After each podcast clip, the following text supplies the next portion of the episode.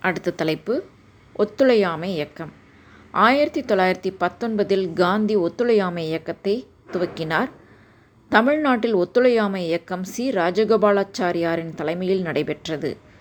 ஒத்துழையாமை இயக்கத்தின் ஒரு பகுதியாக சென்னை தொழிலாளர் சங்கம் சார்பில் பக்கிங்ஹாம் அண்ட் கர்நாடிக் அதாவது பிஎன்சி தொழிற்சாலை தொழிலாளர்கள் வேலை நிறுத்தம் செய்தனர். தமிழ்நாட்டில் காங்கிரஸ் கட்சியினர் கொண்டு வந்த சட்டமன்ற புறக்கணிப்பு வெற்றி பெறவில்லை. அதற்கு காரணம் நீதி கட்சி தேசிய நீரோட்டத்திலிருந்து விலகி அரசாங்கத்தின் ஆதரவை பெற்று ஒத்துழையாமை இயக்கத்தை ஒதுக்கிவிட்டு மக்களின் செல்வாக்கை பயன்படுத்தி ஆட்சியை கைப்பற்றியதுதான். தமிழ்நாட்டு காங்கிரஸ்காரர்கள் ஆயிரத்தி தொள்ளாயிரத்தி இருபத்தி ஒன்று ஜனவரி பத்தாம் தேதி சென்னைக்கு வருகை தந்த கானாட் கோமகனை புறக்கணித்தனர். கஸ்தூரி ரங்க ஐயங்கார் சீனிவாச ஐயங்கார் சத்தியமூர்த்தி வ. உ. சிதம்பரனார் சிங்காரவேலு செட்டியார் டாக்டர் வரதராஜுலு நாயுடு போன்ற தலைவர்களின் முயற்சியால் ஒத்துழையாமை இயக்கம் பெரும் வீச்சுடன் நடைபெற்றது. மேலும் இந்து சுதேசமித்திரன் தேசபக்தன் முகமதன் போன்ற பத்திரிகைகளும் இந்து இயக்கம் வளர உதவின. தமிழகத்தில் ஊர்வலங்களும் பொதுக்கூட்டங்களும் நடைபெற்றன. பல்லாயிரக்கணக்கில் மக்கள் சிறை சென்றனர்.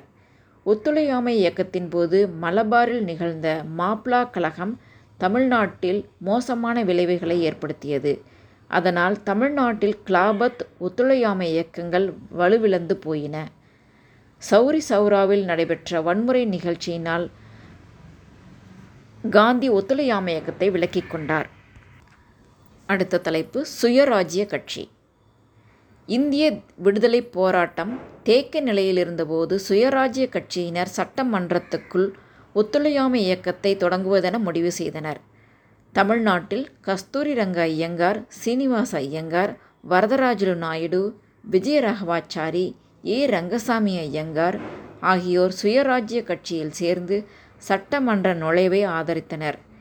மத்திய சட்டமன்றத்திற்கு ஆயிரத்தி எட்நூற்றி தொண்ணூற்றி இரண்டு நவம்பர் பதிமூன்று அன்று நடைபெற்ற தேர்தலில் தமிழ்நாட்டிலிருந்து தேர்ந்தெடுக்கப்பட்ட Swarajya கட்சியினருள் A. Rangaswami Iyengar R. K. Shanmugam Chettiar N. Srinivasa அங்கே ஐயங்கார் ஆகியோர் குறிப்பிடத்தக்கவர்கள் ஆவர். சென்னை மாநில சட்டமன்ற தேர்தலில் சுயராஜ்ய கட்சி நாற்பத்தி ஓரு இடங்களை பெற்றாலும் கூட அமைச்சரவையை அமைக்க மறுத்துவிட்டது.